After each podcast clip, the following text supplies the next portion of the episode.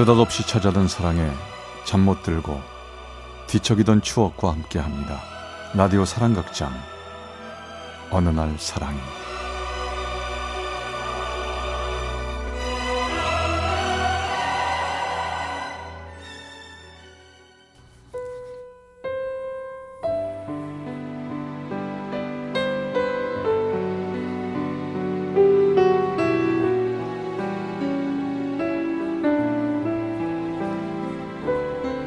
사랑의 체험수기. 어느 날 사랑이. 제 203화. 마로니의 사랑.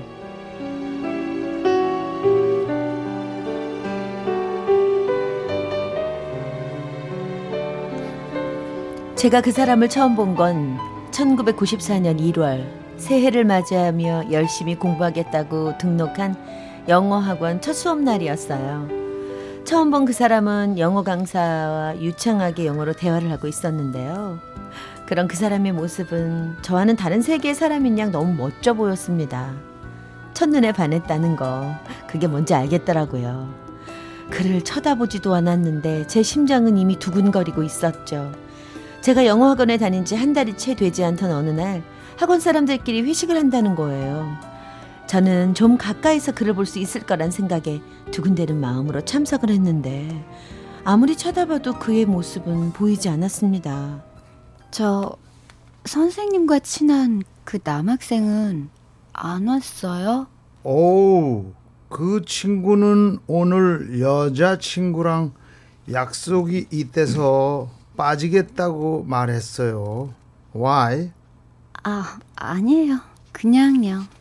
선생님의 그 말은 제 가슴을 울렸습니다. 하, 그렇구나. 여자친구가 있었구나. 그럴 줄 알았어. 그렇게 멋진 남잔데 없을 리가 없지. 전 그날 이후 더 이상 학원을 나가지 않겠다는 마음을 먹었는데요. 그렇게 마음을 먹고 나니 그와 마지막으로 얘기라도 해보고 싶었습니다. 한참을 강의실 앞에서 기다리니 그가 오더군요. 저는 우연인 척 그 사람 앞을 지나갔죠. 어? 수업 끝난 거 아니에요? 아직도 안 가셨어요? 아, 네. 아, 가다가 뭘 좀 빠뜨리고 가서 다시 왔어요. 사실 오늘이 마지막 날이거든요. 아, 그러세요? 아, 왜 더 다니시죠? 아, 시간도 없고요. 어, 또 좀 바쁘기도 하고요. 근데 그쪽은 영어를 참 잘하시더라고요. 혹시 전공이 뭐예요? 그렇게 얘기가 시작되면서 우린 자연스럽게 걷게 됐죠. 그 사람은 대학로에 있는 대학교 3학년 경영학과 복학생이었고 부산이 고향이라 근처에서 자취를 한다고 하더라고요. 와, 저도 여기 대학로에 있는 대학병원 간호사로 일하면서 기숙사에서 지내고 있어요. 아, 그래요? 그럼 이 대학로에서 같이 지내고 있네요? 아, 그러게요. 한참을 얘기하며 걷다 보니 어느덧 헤어져야 할 길까지 오고 말았습니다. 근데 여기서 헤어지면 다시는 못 볼 거란 생각에 전 우물쭈물거렸죠. 아, 제가 병원까지 바라다 드릴까요? 그의 한마디. 왜 이렇게 떨리는지요? 고, 고, 고맙습니다.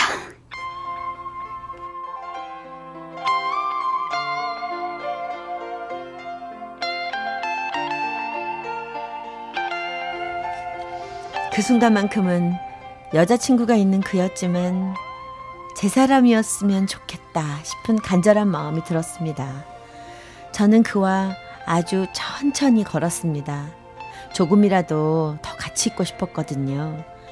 제가 일하는 병원 기숙사 앞에는 야트막한 동산이 있었는데요. 간호사들끼리 그 동산을 포니 동산이라고 불렀어요. 작지만 고요하고 아름다워서 제가 제일 좋아했던 곳이기도 했지요. 여기 잠깐 들렀다 가실래요? 여기는요, 포니 동산인데요. 만화 주인공 캔디 아시죠? 그 캔디가 맘 놓고 울던 곳이 포니 동산이거든요. 그걸 보고 간호사들끼리 여길 포니 동산이라고 불러요. 근데 저도요, 캔디처럼 슬픈 일 생길 때마다 여기 와요. 포니 동산? 네. 아, 아, 멋진 이름이네요. 이름만큼 이뻐요. 근데 캔디가 포니 동선에서 안소니를 만나지 않나요? 네? 아, 왠지 포니 동산에서 보는 하늘은 더 이쁘네요. 아, 마음이 편안해지는 곳이에요. 그 이후 저는 무슨 말을 했는지 기억이 하나도 나지 않습니다. 어, 하늘에 떠 있는 별 얘기를 한 것 같기도 하고, 어디선가 들리는 아름다운 종소리를 들은 것 같기도 하고, 그때 때마침 눈도 내렸고요. 전 아름다운 밤하늘을 보다 그만 눈물을 보이고 말았습니다. 아니, 아니 왜, 왜 우세요? 아, 아니에요. 아, 너왜 이러지? 아, 우는 게 아니고, 아, 그냥, 아, 아, 근데 뭐가 들어.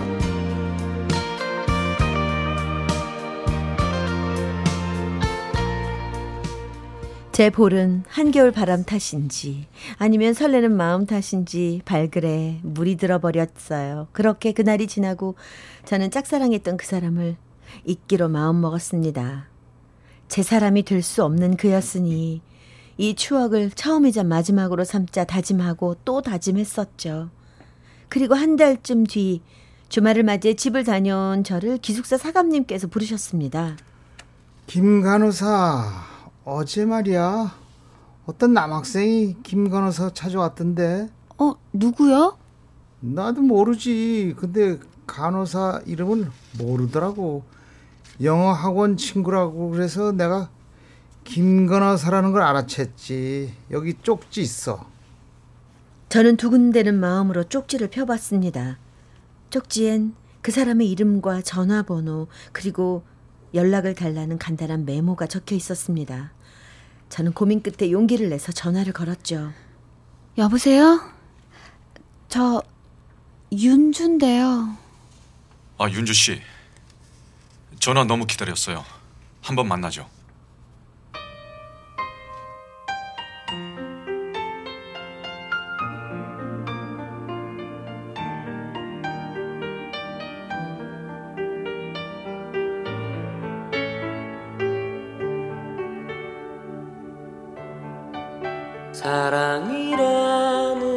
우린 대학로의 한 음악다방에서 만났습니다.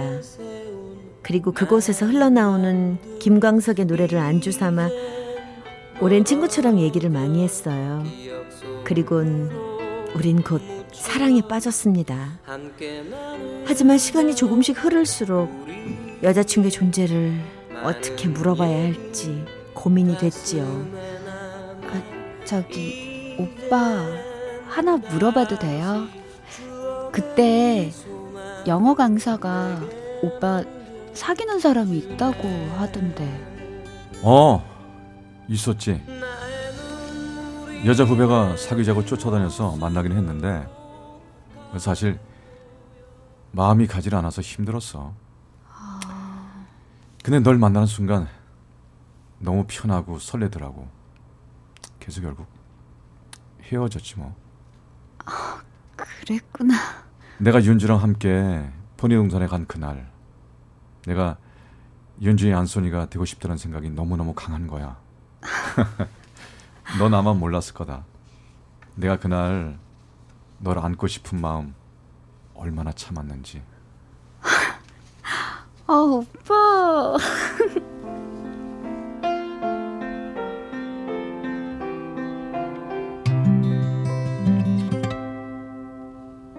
세상에 그 어떤 것이 사랑보다 좋을까요?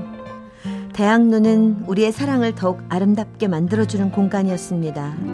거리를 걷는 것만으로도 낭만이 넘쳤고 마로니에 공원의 공연도 길거리 떡볶이도 대학교 뒷동산도 그리고 우리의 포니 동산도 모두 우리를 꿈 같은 시간 속으로 안내해 줬죠.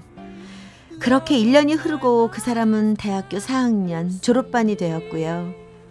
그때만 해도 취직하는 게 그리 어렵지는 않았어요. 윤주는 오빠가 어떤 곳에 취직하면 좋겠어? 음, 오빠가 가고 싶은 곳에 가는 게 좋지 않나? 그럼 윤주야, 음, 이제 내가 취직하면 우리 결혼하자. 결혼이요? 어, 좋아요, 오빠. 전 행복했습니다. 온 세상이 제 중심으로 돌아가는 것만 같았지요. 얼굴도 잘생기고 성실하고 주변에서 온통 진국이라 칭찬하는 자상한 그 사람이 제 사람이 된다는 것이 너무나 자랑스러웠거든요. 연주야, 우리 부모님은 부산에 계시니까 어, 만나기가 어렵고 일단 우리 이모님 뵈러 안 갈래? 다들 너 너무 보고 싶어 하셔. 전 일단 가까이 사시는 이모님께 먼저 인사를 드리기로 했습니다. 이모님은 저를 환대해 주셨고 또 축복해 주셨지요. 아, 처음 뵙겠습니다. 오빠한테 말씀 많이 들었어요. 아, 윤주 씨라고 했죠? 네. 아, 나는 말이죠. 두 사람의 결혼을 너무너무 축하하는 사람 중에 하나인데요. 근데 윤주 씨가 기독교 집안이죠? 아, 네. 준식이네는 독실한 원불교 집안이거든요. 결혼하면 원불교로 옮길 수는 있는 건가요? 네? 어, 저, 아, 저 처음 듣는 얘긴데요. 저는 순간 하늘이 무너지는 것만 같았습니다. 믿음이 좋지는 않았지만 저희 집안은 할아버지 때부터 대대로 교회를 다니는 집안이었거든요. 오빠, 아니 왜 한 번도 집안 종교가 있다는 말 하지 않았어?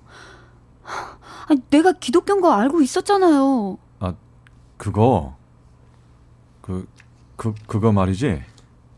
우리 부모님은 부산에 계시고 넌 저 나는 서울에 있잖아. 그냥 부모님의 종교일 뿐 난 아니거든. 그러니까 걱정하지 마. 심각한 문제 아니야. 정말 걱정 안 해도 되는 거지? 저는 그 사람의 말을 철석같이 믿었고 저희 집에도 그렇게 말씀을 드렸습니다. 그런데 그건 아니었어요. 어느 날 이모님이 절 부르셨습니다. 아무래도 윤주 씨가 알고 있어야 할 것 같은데. 음, 뭔데요, 이모님? 준식이가 지난주 부산에 갔다 왔잖아요. 네. 근데 준식이가 윤주 씨랑 꼭 결혼해야겠다고 하는 바람에 준식이 엄마가 그만 쓰러졌어요. 네? 쓰러지셨다고요?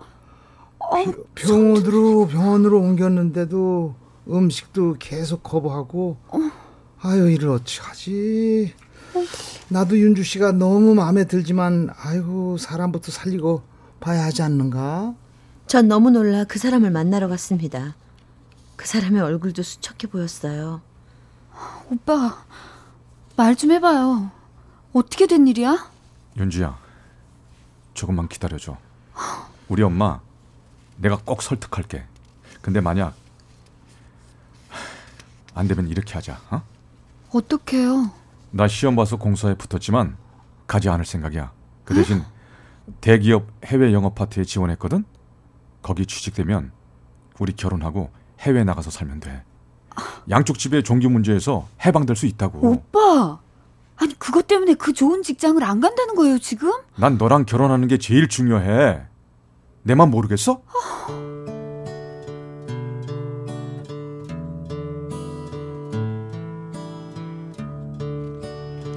그 사람의 마음을 충분히 이해했지만 전 그럴 수 없었습니다. 외아들인 그를 저 혼자만의 사람으로 살게 하고 싶진 않았거든요. 하지만 그 사람은 결국 해외 영어 파트에 지원을 했고 또 합격을 했습니다. 오빠, 그러지 말고 조금만 기다리면서 다시 한번 부모님 설득해보자. 아니야. 방법은 이것밖에 없어. 만약 설득하다가 안 되면 우리끼리 결혼해서 해외로 가자. 알았지? 윤주야, 너 마음 흔들리면 안 돼. 오빠만 믿고 따라와. 오빠, 어, 그래도 이건 아닌 것 같아. 저는 너무 괴로웠습니다. 그리고 얼마 후부턴 그 사람의 누나 넷이 차례대로 찾아와 제게 눈물의 설득을 하기 시작했죠. 부탁해요 한 가정 살린다고 생각하고 제발 현명하게 행동해 주세요 우리 집안이 온통 지금 난리예요 난리 가정의 사랑과 기대를 한 몸에 받던 외아들인 그 사람. 그 사람을 한 여자로 인해 가정을 등지게 하는 사람이 되게 하고 싶지는 않았습니다. 저는 결국 헤어져야 된다는 굳은 마음을 먹고 그 사람을 차갑게 대할 수밖에 없었죠. 너 요즘 왜 그래? 무슨 일이 있는 거지? 그치? 우리 식구들 때문이야? 아니야, 오빠. 나 일도 힘들고 아, 아무래도 오빠랑 권태기인 것 같아. 오빠가 막 지겹네. 우리 이제 그만 만나자. 윤주야. 아니 왜 그래? 윤주 너 네가 이러면 안 되잖아. 사실 나 자신 없어. 왜 결혼하고 해외에서 살아? 난 한국서 살고 싶어. 근데 한국서 살려면 오빠 부모님 누나들 미움 한 몸에 받아야 되는데 나 그럴 자신 없다고. 우리 부모님도 오빠네 집에서 우리 결혼 반대하는 거 아셨거든? 우리 집도 지금 난리야. 나 이제 지쳤어. 그만하고 싶어. 정말 하루하루 지치고 힘든 날들이었습니다. 이런 저와는 달리 그 사람은 쉽게 저를 떠나지 않았습니다. 윤주야. 열흘 뒤면 우리 만난 지 2주년이야. 우리 그때 만나자. 만나서 우리 다시 잘해보자. 우리가 자주 만나던 그 카페에서 기다릴게. 꼭 와야 돼. 아니요. 기다리지 마세요. 저 나가지 않을 겁니다. 그러지 말고 나와. 우리 이렇게 헤어질 수 없잖아. 나 너 올 때까지 기다릴 거야. 그렇게 알아.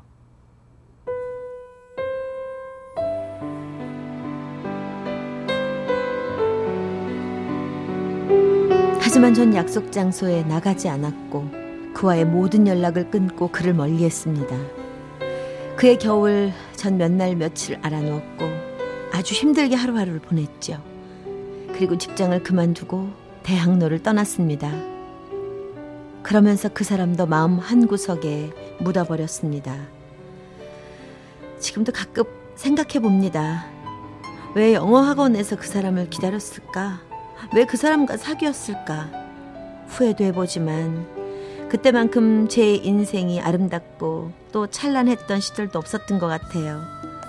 제 인생에 있어 그토록 사랑했던 사람이 또 생길 수 있을까 싶을 정도로 정말 원 없이 사랑했거든요. 어쩌다 대학로를 갈 일이 있으면 그와의 추억이 묻어 있는 거리들을 보며 마음이 짠해지기도 합니다. 어디서든 잘 살고 있겠죠? 가끔씩 그가 그립기도 하네요.